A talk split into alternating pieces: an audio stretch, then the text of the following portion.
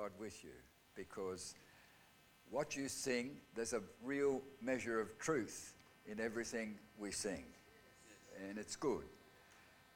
And I rejoice as I watch younger men come up because I've been coming to the camp a few years and I watch what happens this morning and I realize that there is input bearing fruit in the lives.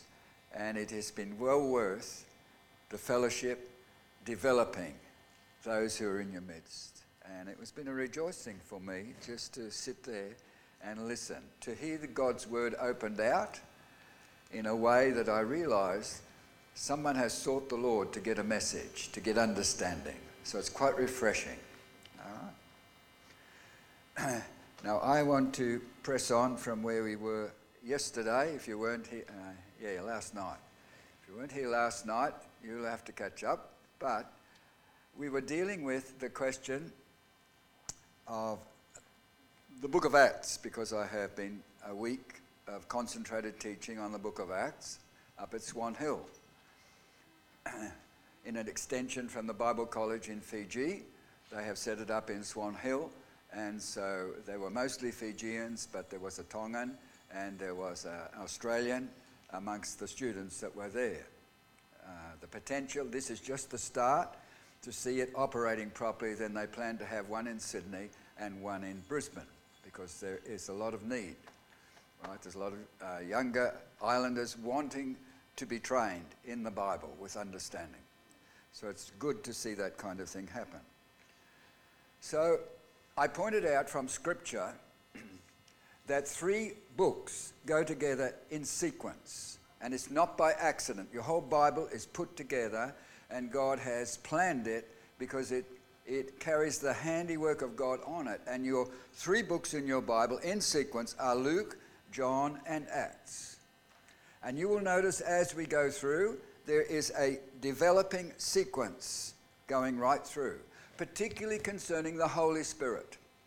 As I pointed out yesterday, Luke is the only one who has Luke 11 recorded. That is the issue of if, if a son comes to the father, says, and asks for uh, fish, will he give him a stone? Or if he asks for bread, would he give him a scorpion to eat? And Jesus said, You're evil, you fathers. You know how to give good gifts to your children. How much more will your heavenly Father give the Holy Spirit to them that ask him? So you've got an established relationship. There is a father son relationship. The birth has already taken place. The son is in the family, but there is something for that son. Every son. And the question is Jesus taught persistence by a parable Every good gift and every perfect gift comes down from the Father of lights. There's no shadow of turning with him. So every gift he gives will be good. It comes down from the Father of lights. What incentive there is in the book of Luke, in just in that section, that every son should have the gift that God promises to every son, which is the Holy Spirit. It's not the new birth, because he's already a son. It has to do with the promise of the Father. So when you go to John chapters 14, 15, and 16, before he goes to Gethsemane, he is speaking uh, in a, a vast amount only on the promised Holy Spirit, the promise of the Father. You will not find that in any other gospel. But you are transiting from Luke to Acts, and here you have John in the middle, and that's the gospel that when Jesus has Remember? Passover, he has conducted. Betrayer left, and it was night. And then he goes down towards the Garden of Gethsemane, and he is teaching. And so you have three full chapters, and they're all about the Holy Spirit. They're about what the Holy Spirit will do.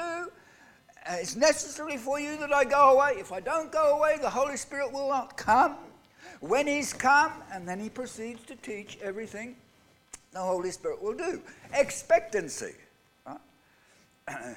so we have a situation when we step into the book of Acts, This is the history. Luke, John, and when you step into the book of Acts, you immediately step in to the, to the Holy Spirit being sent from heaven. Now, you pick up your Bible. You got a Bible there? Yes. All right. Trust you have. Most of you might have a, uh, a phone or a tablet or something. I, I'm sorry, I'm not IT. I got a book. I've been brought up with a book. You might have been brought up with a phone and you understand how it works. I am not IT in thinking, so I depend on my book, all right? so you come to this book. That book is divided into two parts, isn't it? The book you have is divided into two parts. What are they? Old Testament, New Testament, or if you like, Old Covenant, New Covenant. So there is a transition in this book.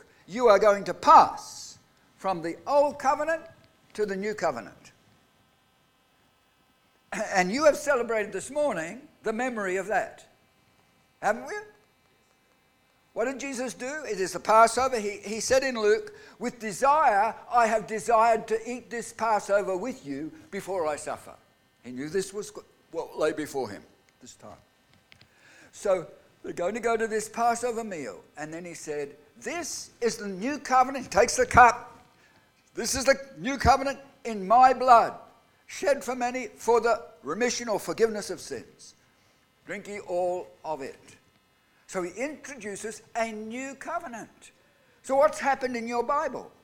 We have passed from Old Covenant to New Covenant, and the transition takes place at this point. This is the New Covenant in my blood. So he introduces what we remember. This is why he came. Right? He had a growing up, he was here for a purpose, but the final outcome of that purpose was one thing the sin of the world had to be dealt with. That was why he came. And so we understand the importance of what is here. Because the whole of your Old Testament is all about Israel, isn't it? It's all about Israel. What have we Gentiles got in the Old Testament? You won't find Gentiles, Gentiles there very much at all mentioned. But you will find constantly the nation of Israel. God is dealing with the nation of Israel from, from he starts in Genesis chapter 11, but Sarai was barren. Right? The whole world is idolatrous. We are told that. Abram was an idol worshipper. And the God of glory, Stephen says, the God of glory appeared to him and called him out of the idolatrous worship of Ur of the Chaldees and those around him because he wanted a nation that would show to the nations of the world there was a living God. How would God do it? Sarai was barren. She could not have children. And if you go through your Bible up to that point, other sons and daughters, other sons and daughters, other sons and daughters, other sons and daughters. No one was barren till Sarai. We don't think like that because we got barrenness around us. Some of it's induced by all kinds of things, but there is barrenness, all right? It's accepted that kind of thing happens.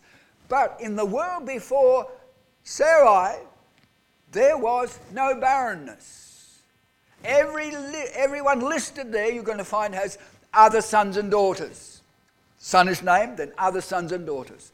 So God stepped into the history of our world with a woman who could not have children, and she's 65 years old, and she's barren. And the years go by until Abram is 99 and she's well and truly barren. She was past bearing. Absolutely. No way. So, how is the living God opened out to the world? He is the giver of life, He is the only source of life. That's why when you read John's Gospel, it say, In the beginning was the Word, the Word was with God, and the Word was God. The same was in the beginning with God. Without Him was not anything made that was made. In Him was life so the source of life. Remember what he said to, no, he didn't say it. Daniel said it to him. I just go from scripture to scripture. All right, you just follow me. Daniel said to King Belshazzar, remember when the fingers were written, the hand went across the, the plaster of the palace, the back wall? just a part of a hand, and as it went, it left letters behind on the wall. And the, the king shook, his knees knocked as this hand moved across the back wall, and there written in words was mene, mene tekel upharsin. And he didn't know what it meant. And he called for his diviners, his astrologers, everyone. No one could tell him. Queen Mother was there. And she said, There was a man. She was called in when she heard all the noise. She came in. And she heard what happened. And she said, In the days of your father, there was a man. And he could solve mysteries, he could interpret dreams. Send for him, and he will tell you. So, when what happened when Daniel came in? He was, he was very powerful in speech, was Daniel. Because he said to Nebuchadnezzar, he said, Your father had an experience. He said to Belshazzar, Your father, who was Nebuchadnezzar, he had an experience, meaning this young fellow, right, when he was a young fellow, understood that his father or grandfather, we're not sure his exact relationship, he, for seven years, went out of his mind.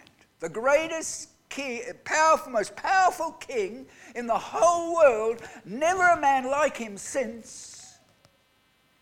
He went out of his mind for seven years and he ate grass like an ox, like a, a, a cow. The dew of heaven wet him. His hair grew like eagle's feathers. His nails on his feet grew like bird's claws. And seven times passed over him. His sanity was gone, and he was mad. And they drove him out, and he lived like that for seven years, till his sanity came back, and God restored him to his kingdom. He said, You knew what happened to your grandfather. Why weren't you afraid to take the vessels of God and worship the idolatrous gold, silver, objects, idols of this world? Why weren't you afraid to do that? You knew what happened to your grandfather. He said, That God in your very breath is in his hands. Daniel's a prophet. I you, prophets have some very powerful words to say to people in, in, in, the Old Testament. They should be just as powerful today. Prophets would have been fearful, true prophets would have been fearful people to stand in the presence and listen to their words. You read Jeremiah, they hated his words. These prophets had a power in their ministry. And Daniel, Daniel is a prophet. Jesus said he was. Daniel the prophet. So here is this prophet Daniel before this king who has inherited an immense empire, the like of which we have not seen. Babylon was an amazing city. And God had given Nebuchadnezzar total power. When Daniel interpreted Nebuchadnezzar's dream, he said, You, O king, are king of kings. And when I read that, I said, No, that's not right. There's only one king of kings. Why could Daniel say to Nebuchadnezzar, You, O king, are king of kings? Why? Go down in your text and it says, God has given you control of all mankind, the beasts of the field and the birds of the air are all under your power. Said, no king has ever had that. You say, that's only one text. You can't justify it. Go to Jeremiah. Twice in Jeremiah it is repeated. God had given to Nebuchadnezzar control over the beasts of the field, the wild beasts, and also the birds of the air. No king has ever had that power. Why? Nebuchadnezzar is a shadow of the God of heaven. He has absolute control. So when Daniel said to him, You're King of Kings, now the Son is here bringing the, the worship, the, the, the, the containers of gold and silver used to worship the God of heaven He's mocking, mocking the God of heaven. And they're drinking and they're worshipping the idols of this world. They reject totally the God of heaven. And when Daniel comes in, you knew, O king, you knew, O king, he said, that God whom caused your father to go seven years out of his mind in his hand is your very breath. And tonight, your kingdom will be taken from you. And that night, Darius came in and he was killed. Belshazzar was killed that night. So we step in to a scripture here. Israel is set before us all through the Old Testament. What about Gentiles? We were afar off. We were alienated from God. we were not part of the covenants of promise. That belonged to Israel. We had no part. That's the old covenant, was from Mount Sinai. If, you was, if I was attending, if you were Jews, what would be characteristic of every one of you?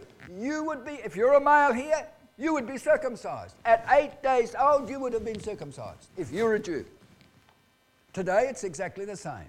Some other nations do it because they have kind of background of understanding from Israel. But Israel itself, if you're a Jew, every male child at eight days old had to be circumcised. So you go back through your Old Testament. Was Jesus circumcised? At eight days old, they took him in. He was circumcised. What is he? He's under the law. Now you're going to have a transition, a mystery hidden from ages and generations. What is that? That the Gentiles will be fellow heirs, partakers of his promise in Christ by the gospel. Tell me, is there an immense transition taking place when Jesus instituted what we call the Lord's table or the Lord's supper or communion? Immense. You are passing from one nation covenant in relationship to God, now to a covenant that embraces the whole Gentile world. That's our Bible. And the transition is amazing. And I'm going to take you through some of the transition that we see before us here. I'll try and keep the text if I can. I'd take your Bibles. I'm going to show you the transition, particularly if you've got a King James. Take your Bible, turn to John 1 and verse 17. It's not as clear in the NIV, it's very clear in the King James. John 1, verse 17.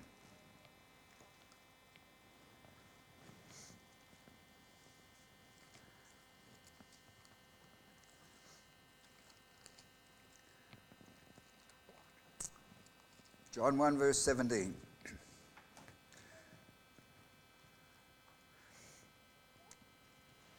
Says, For the law, oh, I've got an NIV, all right, I'll read that first. For the law was given how? The law, that's the Ten Commandments. The law was given how? What's your Bible tell you?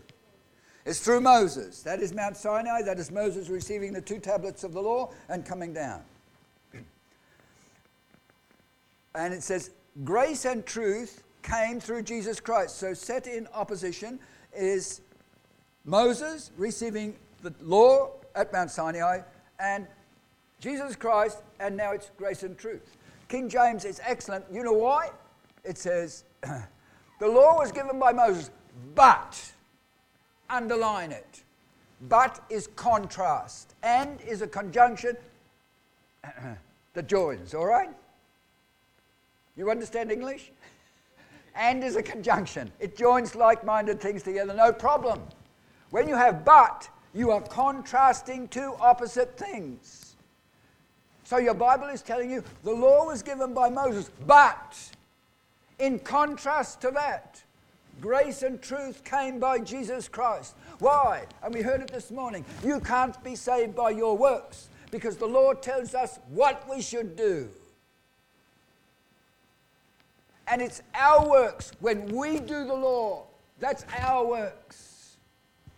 You say, why did God give the law? Well, well, we have to learn that in us dwells no good thing. Paul said, In my flesh dwells no good thing. To will is present, he said, How to perform it, I don't find. I'm a wretched man. This is Paul. I'm a wretched man. Who will deliver me from this vile body of death that I, I indwell? It's in me, in there. So now we have a new covenant. To establish a new covenant, have you got to finish an old one? If you are under a covenant and another covenant you are going to come under, what have you got to do with the old covenant? Now, Paul takes this and he takes the law of marriage in Romans 7. He takes the law of marriage. So he says to teach the truth of our understanding. Some, some of us believers grapple with the law and its place in our lives. So Paul is dealing with the question what is your relationship to the law? You're a Gentile. I'm a Gentile. So do I, am, do I live my life by the law? I've come to Christ, my sins are forgiven, but how do I live now? And this was a real problem in the early church and has been in the history of the church all the time.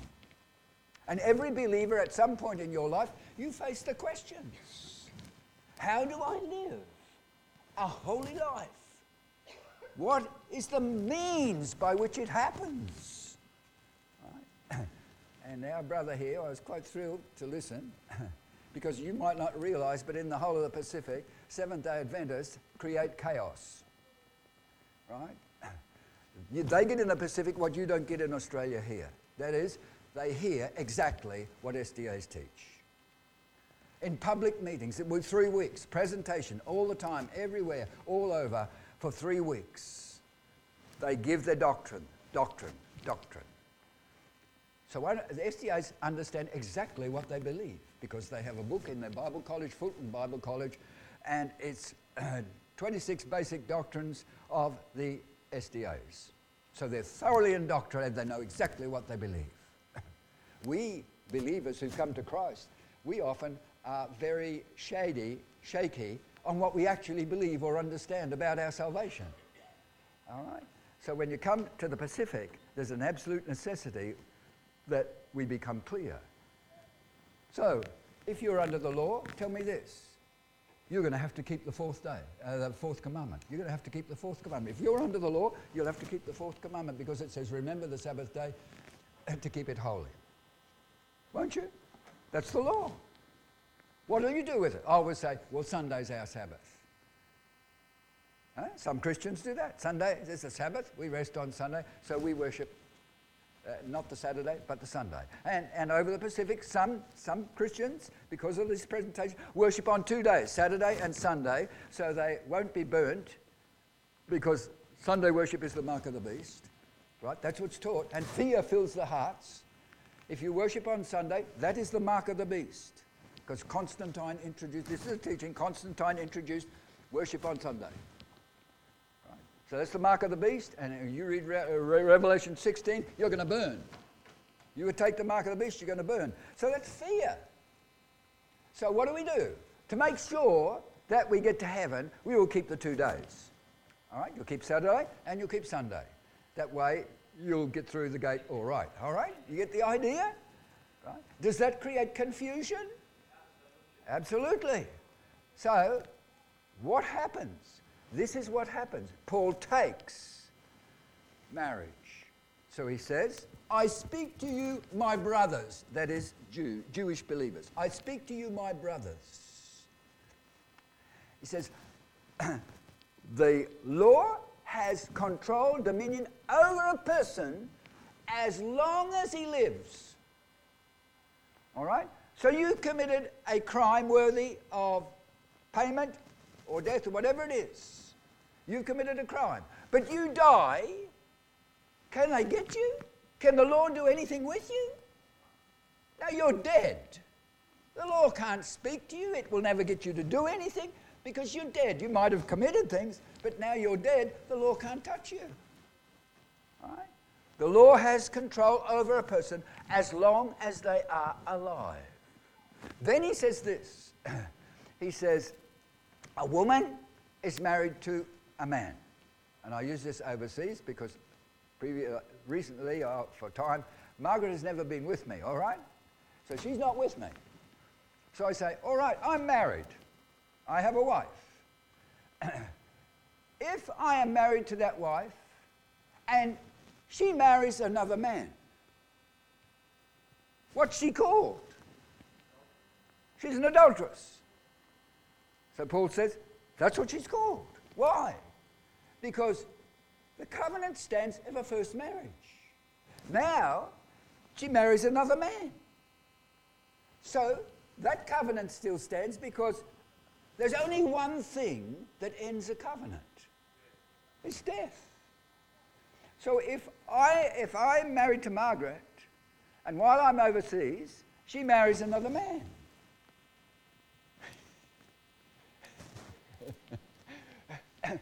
Paul says she will be called an adulteress. But if I die and she marries another man, she is not called an adulteress. Why? Because death ends the covenant. So when you come to the Lord's table, is a covenant being ended? Yes, it is. Christ's death ends the connection to Mount Sinai for the Jew. We were never under the law. The law was given to Israel. Hear, O Israel. It was never given to the Gentiles, given to the Jewish nation. so, what happens? In his death, Christ ended the connection of the Jewish nation to the law for acceptance before a holy God. The responsibility to be under that law and obey it. The death ended it. So, what happens? This is Paul's argument. My brothers, you are dead, you're dead to the law by the body of Christ. So Christ's death was death for the Jewish nation to separate them from the old covenant so they can legally be married to someone else. So Paul's wording in the King James is, My brothers, you are dead to the law by the body of Christ. You got a King James, so you can be married to another. Notice the marriage continues, death has taken place, the covenant is finished, and there is a new covenant. If you're a Jew here and you believe that, you would say, Hallelujah! I'm not under the law. And our brother here, when he took this, this table this morning, I was thrilled at the clarity with which he presented. I was thrilled, right? I was thrilled. so when you come to this area here, are we an important area? Yes, we are. Very important. There is a transition takes place in our Bible between the Old Covenant and the New Covenant. And you'll go from Malachi, which is 400 years about before Matthew. There is no prophet in Israel. You have 400 years. There is no prophetic voice in the whole of Israel which in the history of our world had prophet after prophet from the time of Moses going right back to uh, Abel, you've got Abel, you've got Enoch, these prophets, and then you come to Israel and you've got all Isaiah, Jeremiah, Haggai, and all, all these people, prophets to the nation of Israel. But you've got 400 years from the book of Malachi through to Matthew, silence. There is no prophet. So who steps onto the scene of the world? John the Baptist. There rises a prophet in the nation of Israel. You are in a period of transition now. Take your Bible, go to Luke, Luke 16, verse 16. Remember, we're in Luke. Luke 16, verse 16. We're in transition.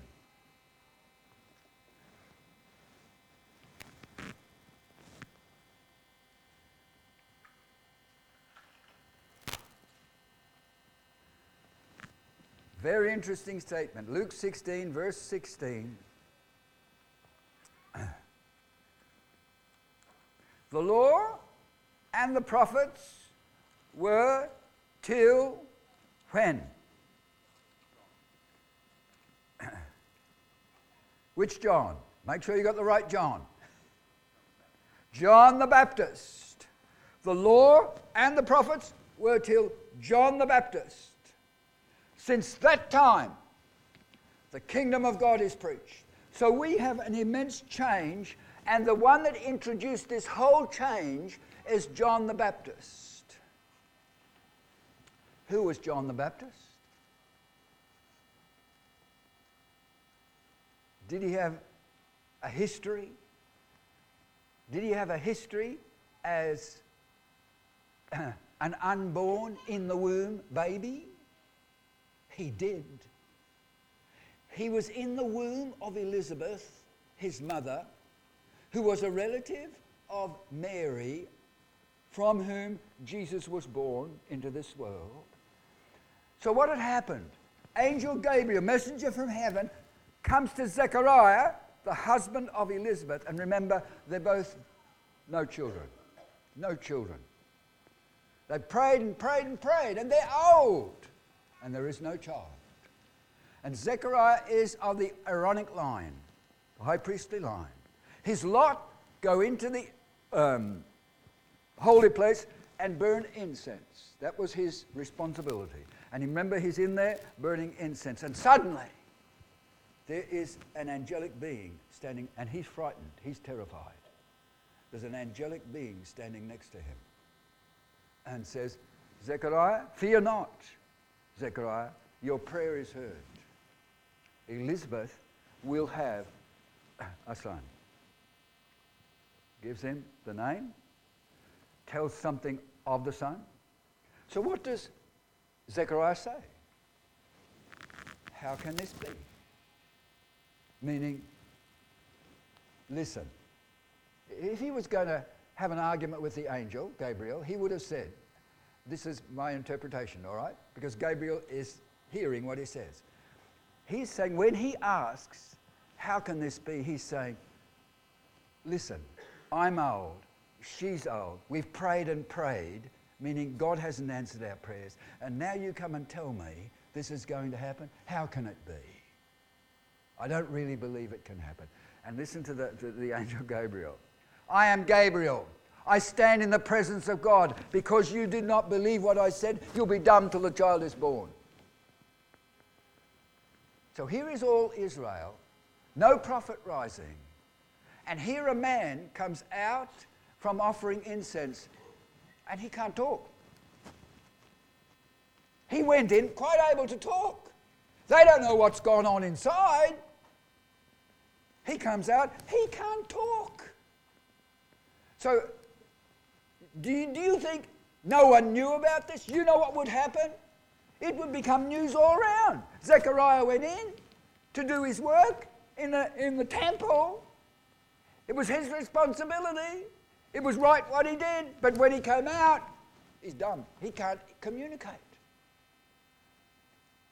So he finishes his task. He can't talk. He goes home up in the hill country with Elizabeth. And Elizabeth conceives. So for five months she hid herself. And she, pray, she was very thankful that what God had done for her. She praised God. So what happened? Six months, when that child in the womb of uh, Elizabeth is six months old, the angel Gabriel comes to a Virgin Mary and comes to that virgin in Nazareth and says, You will have a son. And gives the details. She says, How can it be? Same question, but not, I don't believe it can happen. The question is asked, Please explain to me how that happens. So the explanation is immediately given, no reproof. Same question, but back of the question, one is unbelief. Now you have a, a young woman, very quite young woman, and she is told this. How can it be? Simple. The Holy Spirit will come upon you. The power of the Most High will overshadow you. Therefore, that holy thing born of you will be called the Son of God. And she believed. She believed what she was told. She went up immediately into the hill country because Elizabeth was her cousin. And she came to the door and gave greetings. Your Bible says she greeted, probably said shalom. And instantly, in the womb of Elizabeth, six months developed, is John the Baptist. Six months in the womb. This tells you a lot about abortion. Six months in the womb is John the Baptist, and he leaps in the womb. Why? At the sound of the voice of the mother of my Lord, is what Elizabeth said. The babe leaped in my womb at the sound of the voice of the mother of my Lord. So, do the unborn listen to anything? Do they hear anything? If your Bible is correct, and it is, from the time of conception up to the time of delivery, they are taking in the sounds of the world outside their womb. No wonder some of them come out of the womb totally screwed up. Because all they've heard is, why did we get this one? What are we going to do with this one? Will we get rid of it or not? You know the conversations that go on? They go to the doctor, best thing, get, a, get, get rid of it. Just get abortion, then you're free of the problems that will come with a birth. That's all it is. That's what's going on in our world today. But the Bible teaches us as Christians that in the womb, that unborn knows exactly what's going on outside. So what happens? Six months, and Mary has come in, and that's what's there. So she waits till just before the birth takes place, when Elizabeth will give birth, and she goes back to the village. And in the village, if you live in a village, you don't know village life, but villages, everyone knows everything about everyone else. You, you never hide anything in a village, all right? You might come into a village, but you don't know what goes on in that village, but everyone in that village knows what goes on in that village, all right? So when Mary comes back, she's three months pregnant, all right? And uh, Joseph is there, and he is espoused to her, engaged to her. Marriage has not yet taken place, he's betrothed to her. And three months, four months, five months, what is happening? She is becoming quite apparent. She is with child. Village talk. Village talk. Joseph thinks. Joseph thinks, what do I do? I didn't give birth to this. I didn't cause this birth. What's happened? And he didn't want to make her a public, the Bible says he didn't want to make her a public example. and he was minded to put her away privately so she would not suffer for it. And God spoke to him Fear not to take unto you Mary as your wife. That which is conceived in her is by the Holy Spirit. So, what about Joseph? What are you going to do, Joseph? Have you had relationships with Mary before marriage? Is that how it came about? You know the, you, you know the village? Village? Joseph, right? He's been unfaithful before marriage. That's a shame. Very strongly held. A virgin in marriage, very strongly held. So the shame of it all falls on Joseph and Mary. No wonder they said, We're not illeg- illegitimate. You know, the priests and the, the Pharisees, we're not illegitimate, illegitimate children. You are. That's Nazareth. They know what happened in Nazareth. In fact, Nathanael said, Can any good thing come out of Nazareth? It was a poor place. So, this is the beginning of the Son of God in this world. Wow, what a coming into the world. Tell me what's happening. I'll tell you what's happening. There's talk, talk everywhere because there's a man gone into the, the, the temple. This is in the midst of Jerusalem. Everyone's worshipping, and this man comes out and he's dumb. So, what happens when this baby conceived in the hills back there where he went? They have to bring him in for circumcision and give him a name. So they bring the baby in of Zechariah and Elizabeth, carry the baby in. Now he's going to be circumcised. So they circumcise him. And they ask the mother, What name? Because he's dumb. What name? What name will we have? He said, John. And they said, No one of your family is called that. She said, Give him a piece of paper to write on. Give him a piece of paper to write on. So he takes a pen and he writes, John. And instantly, his mouth is open and he's worshipping God. Don't, don't you think the whole place is alive with to- stories? Remember, 400 years of silence, and God is supernaturally stepping into the nation of Israel. Supernaturally, with angels coming to the shepherds in the field, eh? Don't think it, they noised it abroad. They went everywhere. How would you be like to be in the, now? You don't go out in the field at night, do you? because you're not looking after sheep and you're not working sheep like they did.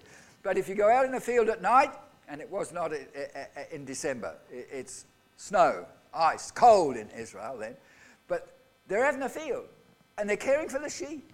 Suddenly, one angel shone and the whole of the ground lit up about them. Remember Saul? Fell to the ground. A light above the brightness of the noonday sun. And he went to the ground, straight down. It was, he couldn't stand it. Now you have shepherds in the field and they're watching their flocks, and suddenly, as they're watching, one angel appears. And the glory of the Lord shone all round about them. The angel came with a message then suddenly, angels everywhere. Angels.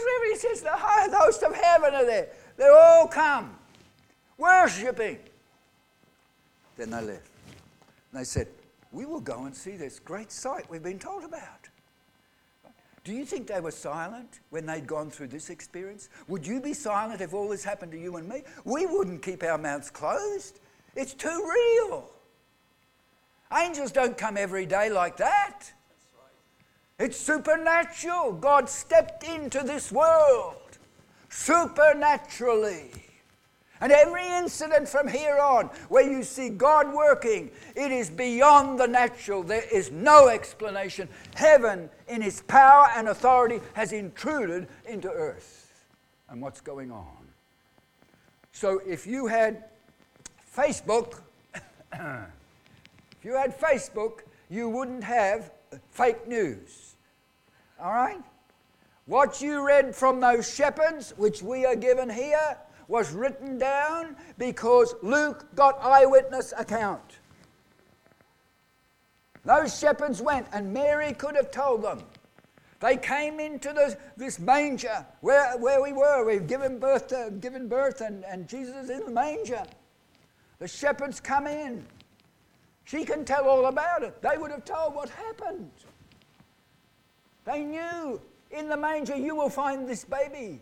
Not in a cradle, not in a, in a manger you'll find him. That's the sign. And they would tell it. And it was noised abroad. Mary kept all these things in her heart and she pondered them. She has a history with this firstborn son, and she pondered, pondered, pondered everything that happened. Remember, they went up, when he was 12 years old, they went up to Jerusalem? What happened there? Go up to Jerusalem, Passover, leave after it's finished, go back to the village, day's journey, two days' journey, he's not there. He's not amongst all their relatives because they've all gone up. It's the command of Israel. Every man, male child every male goes up to Jerusalem at three feasts, and this is one. So they're all gone up. All the relatives are there, everyone. They go asking amongst the relatives, eh, have you, have you got him? Have you got him? Where is he? So they left their relatives and went all the way back to Jerusalem. They were looking for him. They finally ended up in the temple, and there he is, sitting. And he's got all these leaders of the Jewish nation, religious leaders. He's listening to them, He's asking them questions. And it says, they marveled at the wisdom this 12 year old had. And they came in and said, Son, why have you done this to us? We've gone looking for you, and you're here. He said, Don't you know I must be about my father's business? And he went back and he was subject to them. Mary never forgot that.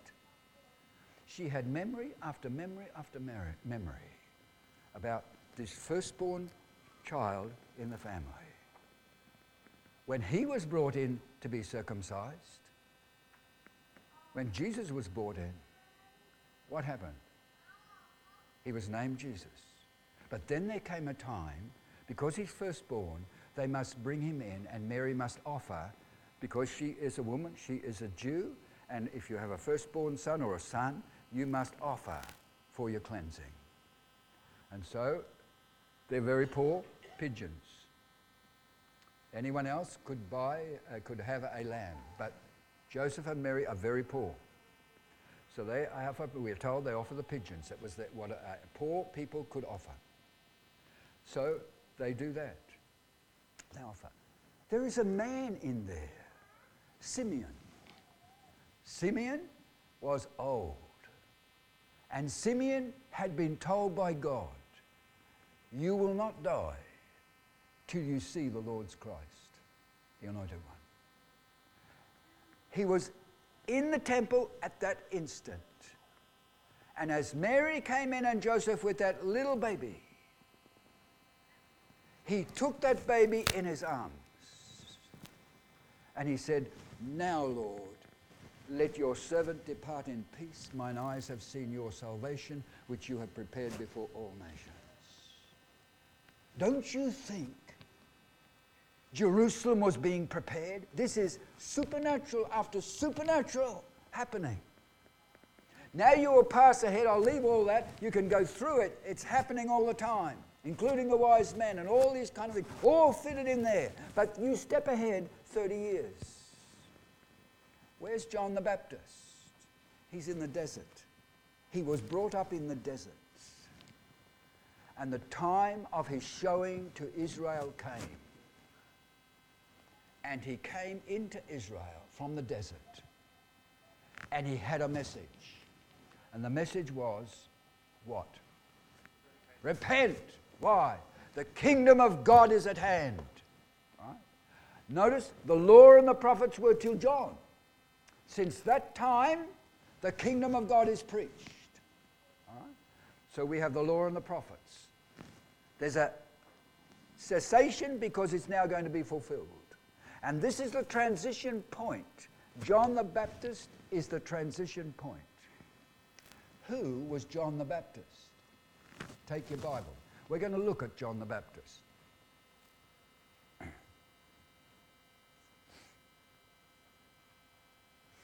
We're in Luke 1, 76 to 80.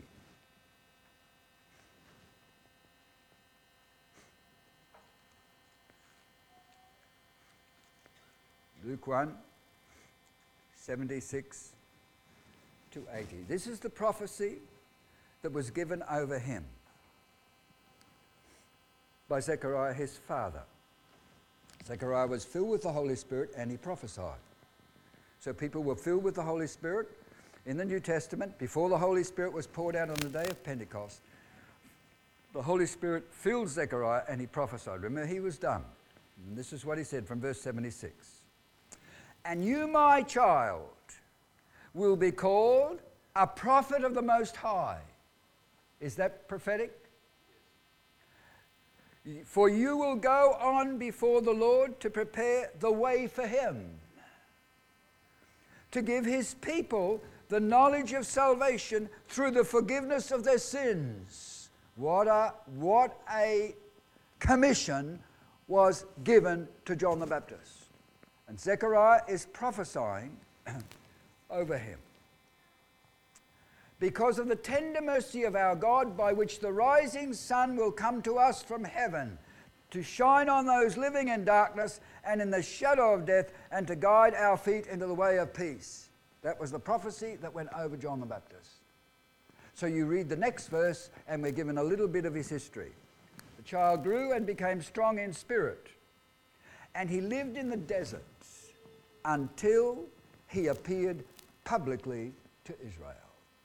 So this man stepped out of the desert. You have to go back. When he steps out in the desert, there is a history. How much, how much, now some of you won't even remember because you're not 30 years old. All right?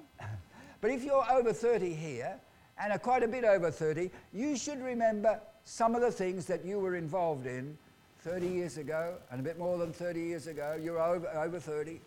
Now you're in the nation of Israel. 30 years before John the Baptist steps onto the scene of Israel, these miraculous things had awakened Israel. Supernaturally, events were taken in a short time, a matter of two years. These events had taken place in Israel. So, and it was talked. They talked about it. You get it from Scripture. So you step ahead 30 years. And remember, he's six months older than Jesus. That's how old he is. And Jesus began to be about 30, so we know how John the Baptist was. So he steps onto the scene of Israel like this. What was his message? Because the Bible says the law and the prophets were till John. Since that time. So John steps onto the scene. So what is his message? Who is this man?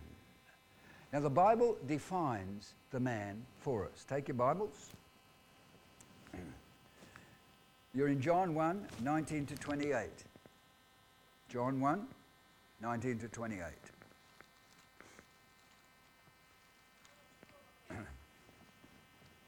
This is John's testimony about himself. John 1 19. Now, this was John's testimony when the Jews of Jerusalem sent priests and Levites to ask him who he was, because he had shaken the whole of that area with his message. People were coming to him, people were being baptized by him. It was, if you would say, a real revival taking place amongst the common people in the land of Israel. So here we have this was John's testimony. They sent the Jews of Jerusalem sent priests and Levites to ask him who he was. Verse 20. He did not fail to confess, but confessed freely, I am not the Christ. Means they were expecting the Christ, the Messiah, to come. They asked him, Then who are you?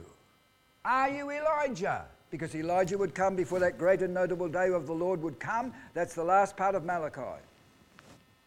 He said, I am not. Are you the prophet? Meaning, Deuteronomy 18, the Lord will raise up a prophet like unto me, Moses said, him you will hear. If you don't listen to him, you'll be cut off from the people. Are you that prophet? No, he answered. Finally, they said, who are you? They're getting agitated. All right? They can't give an answer. Who is he? give us an answer to take back to those who sent us. What do you say about yourself? Here is his answer. John replied in the words of Isaiah the prophet I am the voice of one calling in the desert, make straight the way for the Lord. Now, some Pharisees who had been sent questioned him. Why then do you baptize if you are not the Christ, nor Elijah, nor the prophet? Verse 26 I baptize you with water, John replied, but among one, among you stands one you do not know. He is the one who comes after me, the thongs of whose sandals I am not worthy to untie. This all happened at Bethany on the other side of the Jordan where John was baptizing. So the only answer they got he's not the prophet, he's not the Messiah, he's not Elijah come back. Who is he? He said, I'm the voice of one crying in the desert, fulfilling the prophecy of Isaiah. That's why I'm here. So that's what John said. What did Jesus say about him? Jesus gave testimony to him. So take your Bible and turn across to Matthew 11, 7 to 15.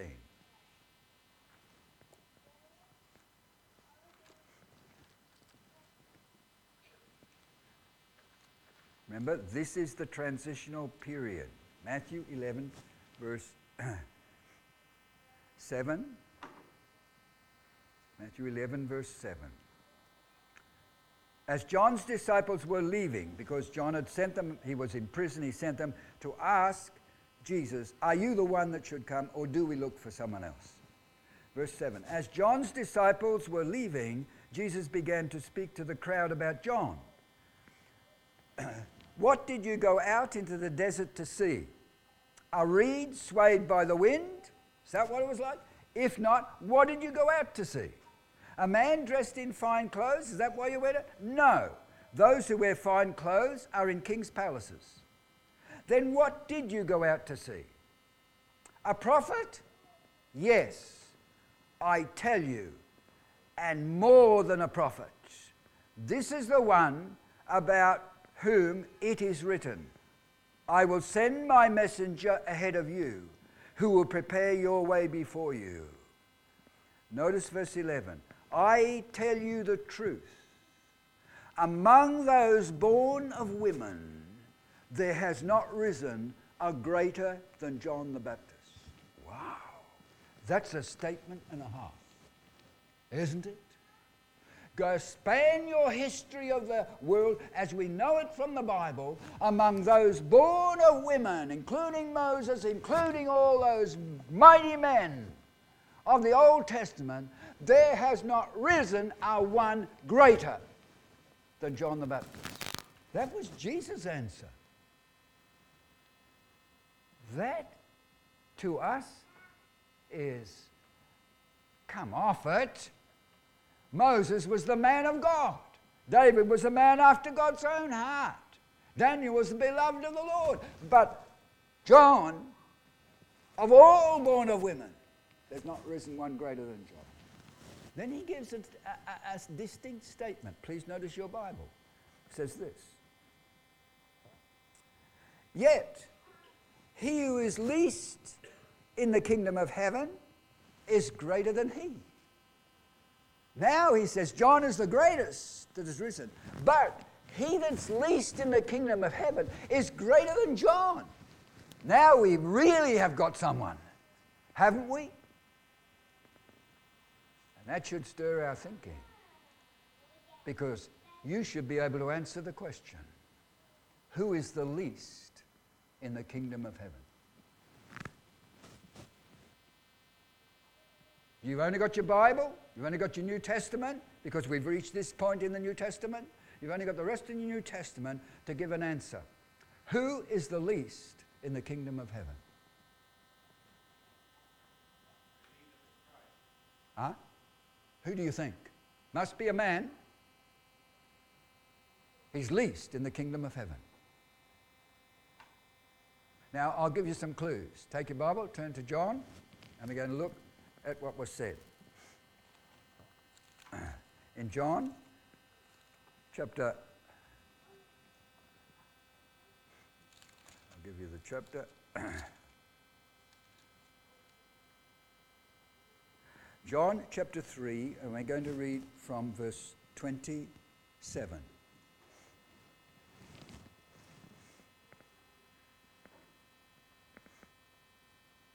It says, John's answer when Jesus and his disciples were baptizing.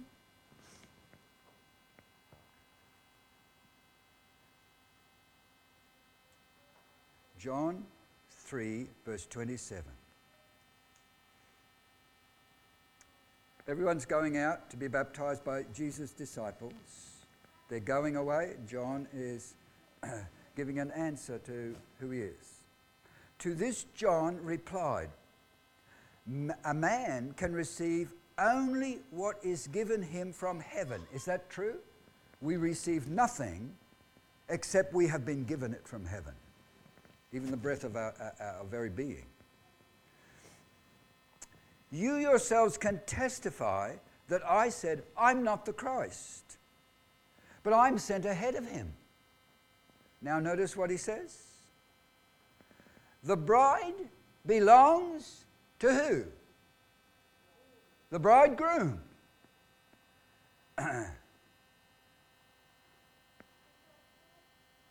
the friend who attends the bridegroom waits and listens for him and is full of joy when he hears the bridegroom's voice. This joy is mine and it's now complete. So, what is John saying? Remember, the issue is between John and Jesus because Jesus' disciples are now baptizing. They're moving, no longer, the whole attention has moved from John. It's now on this man who's going through Israel and doing miracles. That is the whole attention has shifted. Now, John said, he said, the, the bride, I'll give you the words exactly. he says this The bride belongs to the bridegroom. Now that's a, that's a statement, clear every time, all right? The bride belongs to the bridegroom. Then he says this The friend who attends the bridegroom, who's that? You know marriage. When the marriage takes place, the bride and the bridegroom are here. Is there a friend of the bridegroom in every? Yeah. They call him the best man. The best man, all right? The bridegroom, the bridegroom is the main man, but his best man is his friend. John said, I am the friend of the bridegroom. I'm not the bride. I am the friend of the bridegroom. Now, what he says is this The friend who attends the bridegroom waits and listens for him, waiting to hear him. He can identify the bridegroom. I'm, he's a friend. And he's waiting to hear the bridegroom's voice. And he says this He is full of joy when he hears the bridegroom's voice. This, John says, this, my joy, is now complete. So who is John? Is he the bride? No, he's not. He is the friend of the bridegroom. What is his work? To introduce the bridegroom to the nation of Israel. Isn't that his work? That was his work. So we understand he's the friend of the bridegroom, but he is not the bride. Now, notice what relationships are there. But your Bible says, Jesus says, of those born of women, there's never risen greater than John the Baptist. His whole ministry was to consummate the whole of the law and the prophets and present Christ to the nation of Israel. That was his ministry.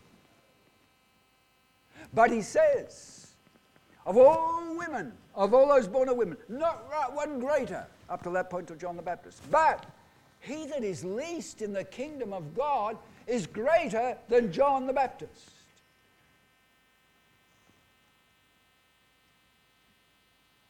So, can you tell me anyone in your New Testament that you could fit into the category least in the kingdom of God? One man said, I am least of the apostles, I'm even not fit to be called an apostle. I am least of all saints. Is that a man least? He said, I am the chief of sinners. Are you looking at a man less than the least of all? That's how he terms himself. He that is least in the kingdom of God is greater than John. Now tell me, Paul's ministry, John's ministry was to present the bridegroom to Israel. What is Paul's ministry? To present the bride to Christ. Take your Bible, turn to 2 Corinthians. My Bible, my, my wife goes, cut it, right? I want a couple more minutes. Take your Bible. she told me she would do that when time was up, all right? So I know, because I don't worry much about time, all right? Take your Bible, turn to 2 Corinthians chapter 11, and we're going to, Paul expresses, explains his ministry.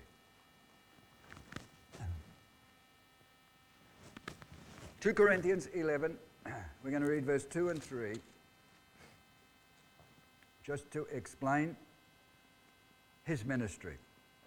2 Corinthians 11, 2 and 3. It's a relationship, is marriage, husband, wife. 2 Corinthians chapter 11, verse 2. Paul writes, I'm jealous for you with godly jealousy. I promised you to one husband. I promised you to one husband to Christ so that I might present you. I might present you. What as? A pure virgin to him, unadulterated, unsoiled by the world. I, I want to present you, you Corinthian saints, to Christ, pure virgin. That's why he writes his epistle. You say, but that's to the Corinthians.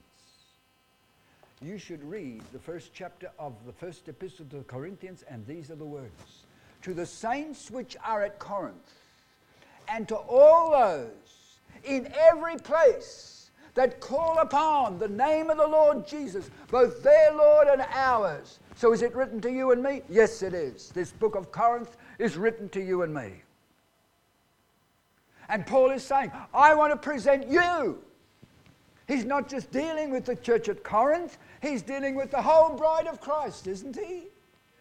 His whole ministry is to present the bride pure to Christ. How? The washing of water by the word. We Gentiles are going to be presented with the Jews.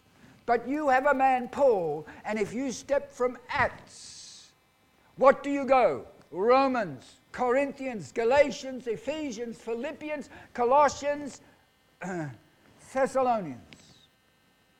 Seven epistles, all by the hand of this man. Why? The washing of water, he wrote. The washing of water by the word. This seven epistles prepare the Gentile church as a bride to Christ. And we owe our presenter, Paul. You despise Paul's letters, and you will go into error.